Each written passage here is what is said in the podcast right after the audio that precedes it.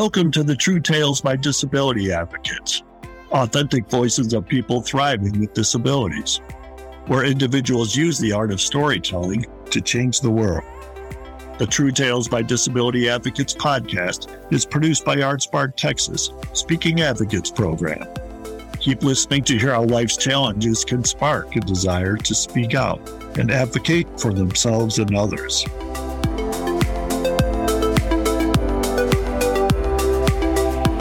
You are listening to the premiere of True Tales by Disability Advocates, the podcast where advocates harness the power of storytelling to build community with their peers and hope to develop empathy in others. Recognizing that everyone's life is enriched by the inclusion of multiple voices, ArtSpark Texas has been training disability advocates as storytellers for over 20 years. A team of disability advocates creates True Tales to give voice to the personal stories and lived experience of disabled storytellers. We offer our unique and often unrepresented perspective to the growing community of podcast listeners worldwide. Season 1 will showcase stories from the Opening Minds, Opening Doors and Speaking Advocates trainings over the last seven years. In this episode, we hear from Eric Clow, the original coordinator of the Speaking Advocates program, who shares a brief history of the programs and two stories he wrote as a participant in the Opening Minds, Opening Doors trainings. First, he takes us on a camping adventure with his best friend at a music festival as a typical 19 year old who happens to have muscular dystrophy and use a wheelchair. His second beautiful story is a letter to his 10 year old self about the journey he will have as he grows up. How his first encounter with a group of disability advocates helped him come to love his own disability and become a disability advocate himself. Your host for this episode is Brittany Sessum, Houston native, poet, mother, and Army veteran. Welcome to the podcast where we change the world one story at a time. I'm Brittany Sessum, and I'm your host. Our storyteller this week, Eric Clow, will tell stories of how he learned pride and bravery to live an authentic life. So, Eric, before you share your story, there's a saying that your mind is like a parachute. It only works when it's open. You participated in a program called Opening Mind, Opening Doors, both as a student and as the coordinator for six years. From there, the Speaking Advocates program was created. Can you tell us a little bit more about the history of the program? Sure thing. Opening Minds, Opening Doors was a grant project of ArtSpark Texas from 2013 until 2017. And then from there, people that participated in the program wanted to stay in touch. They wanted to keep writing and presenting stories and socializing. So, as you mentioned, Opening Minds, Opening Doors was the original program that Speaking Advocates evolved from. Speaking Advocates was the name that they gave themselves, and they would meet on a monthly basis to keep in touch. So really the main idea of opening minds, opening doors was that we use storytelling to open people's minds about what people with disabilities are able to contribute and what they can accomplish. Opening up people's minds about disability and what's possible, that opens doors of opportunity for individuals with disabilities and employment and just being involved with the community and just living a very engaged life. So that's how the Speaking Advocates program came about. Thank you, Eric. Let's hear your first story.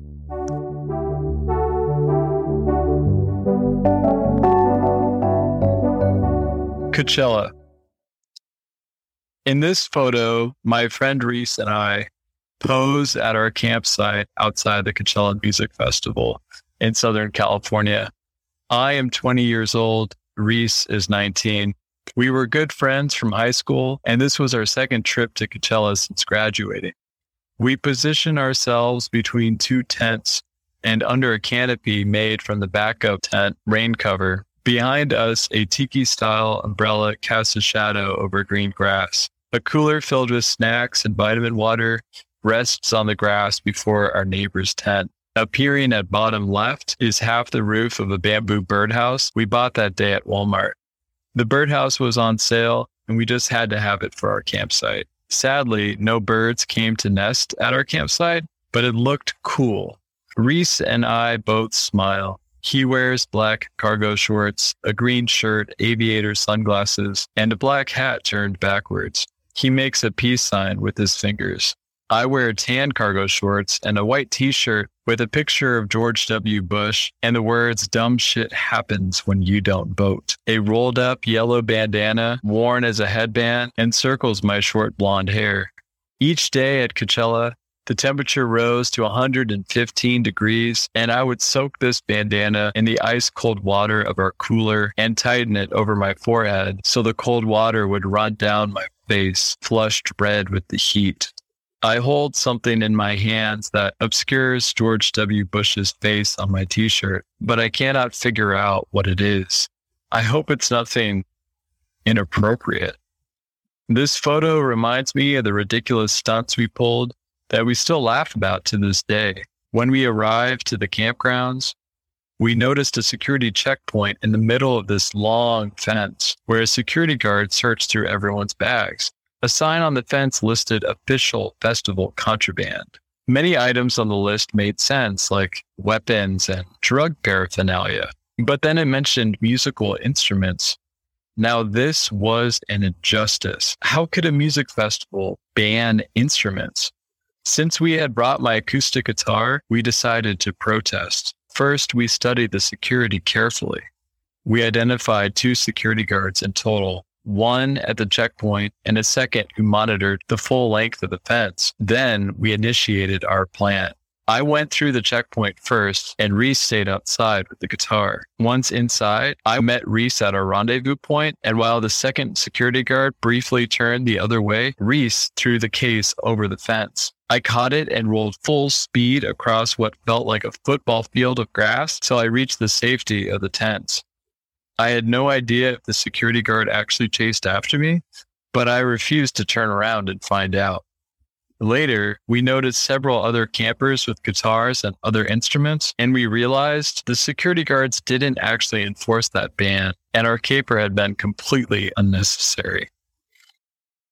A lot of incredible musicians played the festival that year Prince, Portishead, the Raconteurs, but my favorite was Roger Waters of Pink Floyd. He rocked the festival grounds with an hour long set of his greatest hits and followed that up with Dark Side of the Moon in its entirety. When he played Wish You Were Here, I literally wept like a child. I remember a woman looked at me and wondered if I was okay.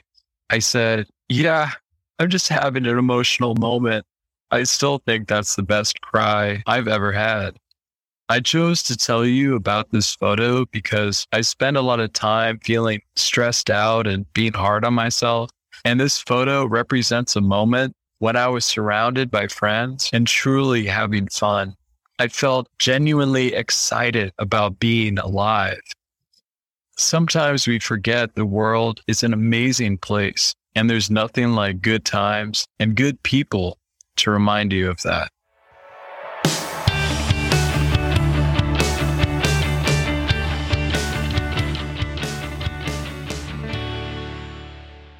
Welcome back.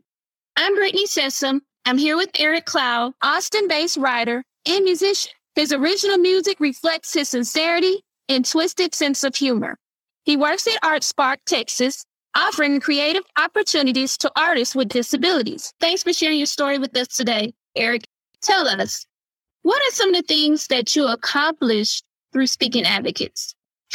So, the Speaking Advocates program, over the four years of the grant, we trained approximately 75 individuals with disabilities across the state of Texas to write their stories and to present their stories. Many of them even went on to present their stories at conferences that we didn't actually need to go and assist them. They just found out about the conference, they submitted a proposal, and they went and presented. That was, I think, the height of our achievement as a program. We also developed this curriculum, which is all inclusive and accessible for folks with disabilities. So those are some of the things that we're most proud of in the program. On a personal level, I learned how to write stories. I re familiarized myself with the joy of writing. One of the things that I learned in the stories that I shared with you today is that just, you know, I was forced to go through multiple drafts of each story. I learned it helps me to kind of loosen up a little bit and to let some of my perfectionism slide so I could let the best part of the story shine. The program, it helped to inspire me to get out performing music as well because it kind of got me used to the idea of performing, presenting to an audience.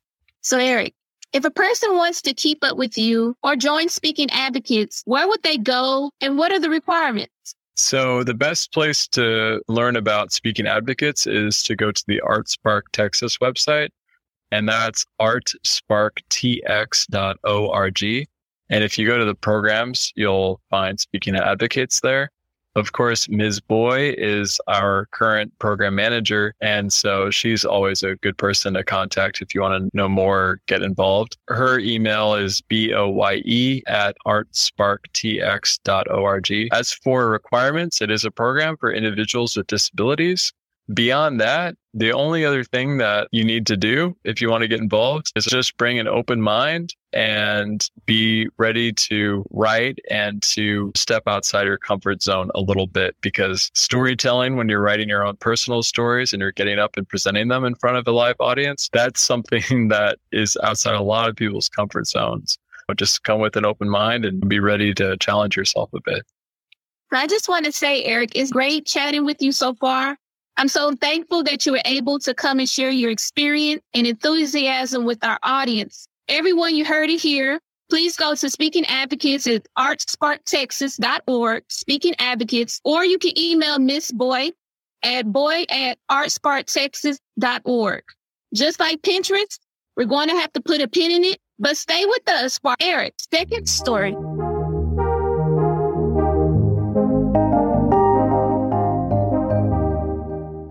Letter to my 10 year old self. Dear 10 year old Eric, you just found out your dad is gay. You asked him plainly on the front porch in the way only a chilled out, born and raised Californian kid. Dad, are you gay? Yes. Who are you gay with? I'm not gay with anybody. You must have looked confused because he went on to explain you don't have to be gay with anybody to be gay. You can just be gay. Oh, you said, cool. Knowing this changed nothing in how you feel about your dad. It's just another truth you have to learn, like Santa Claus isn't real, or you have this invisible thing called muscular dystrophy. Now add dad's gay to the list. But don't worry, in time, you'll realize that being gay is probably the least complicated thing about your father. Now for some bad news. In a little less than a year, you will break your femur skateboarding.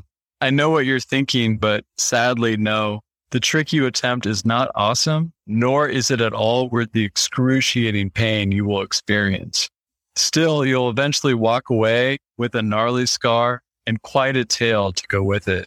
And more than that, you'll learn that accidents like this one have the uncanny power to bring people together and that even seemingly mortal enemies like your mom and dad can make amends over time. After four weeks in the hospital with nearly endless deliveries of A&W chicken sandwiches and Tomatina's garlic knots, two dozen Nintendo 64 games your sister's boyfriend will temporarily loan you, and the only VCR in the entire hospital, you will be released in a partial body cast and start fifth grade as the coolest kid in school. When you get back on your feet, one of those other truths will become real for you. This invisible thing called muscular dystrophy. You will need to use more and more support from your arms to do things like stand up from the floor or a couch. You'll be a little slower when you run during basketball and kickball games. It might not seem like much now, but it will be enough to prompt you to ask your basketball coach if you can address the entire team and tell them you have muscular dystrophy so they understand your limitations. For several years, you will see muscular dystrophy as the enemy and you will fight it and you will measure your self worth only in how effectively you can overcome this unseen force or how much you can inspire others with your valiant attempts. But something magical will happen when you're 17. You and your stepdad will take a cross country road trip and you'll find an entire community of people with disabilities just like you but they won't be anything like the tragic, weak people you might imagine. These people are proud of the community they are a part. They wear their disabilities like badges of honor. They say the word disability because it feels good to say. They protest and get arrested if necessary because they recognize their greatest limitations come from the society around them, not from the differences that color who they are.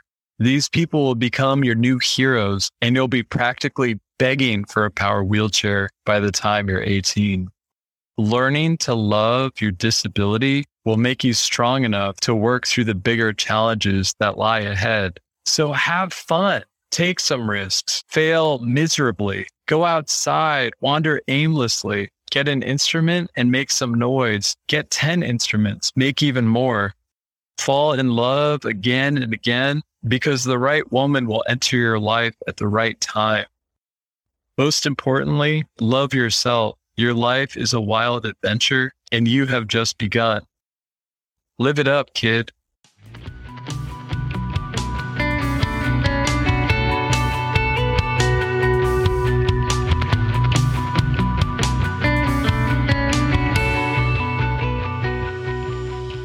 Welcome back. We're still here with Eric Thanks for sharing your story with us today. Eric, majority of the time, some of the things that are painful that we go through can inspire people to see beyond where they are. Can you tell our listeners when you came up with Letter to My 10 year old self?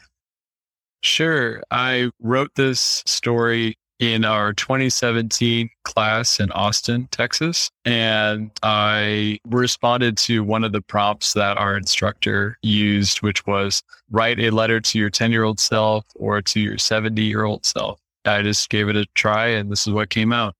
I didn't really know what exactly would come up, but as I started thinking about what happened when I was 10 years old, suddenly I realized that so much happened. Um, it was really the time when I first started experiencing the impacts of my disability. It was when my identity was shifting a bit. And also, it was when my dad came out. That obviously um, was just a very important time in my life. Basically, it was significant. It was a time of change and realizing who I was.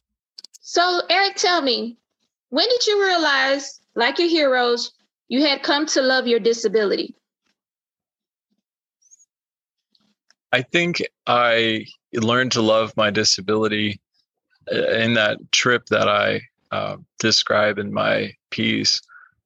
Basically, seeing other people with disabilities who had learned to love their disability and, and who were proud of of being a part of the disability community, that love was just infectious. You couldn't interact with these people and not feel excited to know that you're a part of this. And throughout my childhood and high school, my disability was a source of shame. It was something that I felt like I had to overcome in order to be a whole human being. Realizing that I didn't have to be ashamed of it, realizing that it could actually be a source of pride and of power for myself. That's when I learned to love my disability. So, what are some things that you want people to take away from my letter to my 10 year old self?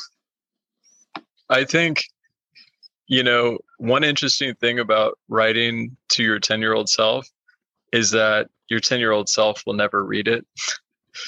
but maybe some other 10 year olds might be able to hear that.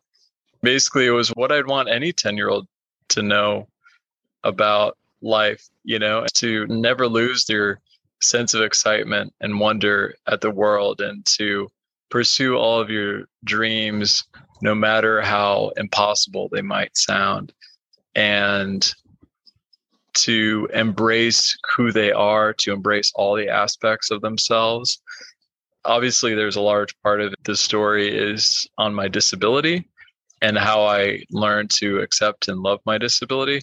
And the other part of it is my early exposure to the LGBTQ community. And that was through my dad. I think that that moment I I've I've just always embraced tried to embrace all aspects of people that I interact with and to recognize that the disability community is a unique community but some of the struggles that we face are similar to the struggles that say lgbtq folks face and people of color face and that really we just need to embrace all those different groups of people our differences you know and what makes us unique are, are just things that we should be excited about things that we should you know cherish and also recognize that one thing we all have in common is that we all have these unique differences. So that, that's really what I want people to take away from that story. Thank you so much, Eric, for your commentary. It was like truly inspiring. I'm not gonna lie, I really loved your piece. Thank you. And I really appreciate you coming on. So once again, it was great chatting with you, Eric. If you want to keep up with Eric, his Instagram handle is Disabsurdity, and you can catch Eric's music on Bandcamp. If you were not able to write any of the links mentioned throughout the show, don't worry.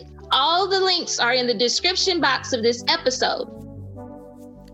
You've been listening to episode one of True Tales by Disability Advocates. Your host for this episode was Brittany Sessum. Kay Love was the producer. Editing and mixing by Kay Love and Ms. Boye. The script and production team also includes Command Alagaban. Special thanks to our guest Eric Clow. I'm Miss Boye, coordinator of the Speaking Advocates program at ArtSpark, Texas, sparking the creative in everyone. Don't forget to follow us on Facebook, Instagram, and Twitter.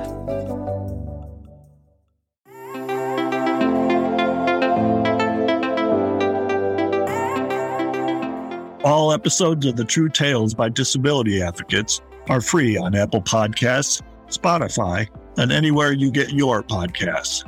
The program is funded in part by a grant from the Texas State Independent Living Council, the Administration for Community Living, and individuals like you.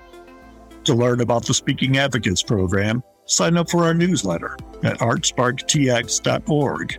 That's A R T S P A R K T X dot O R G. The free virtual training is open to people of all disabilities, no matter where you live.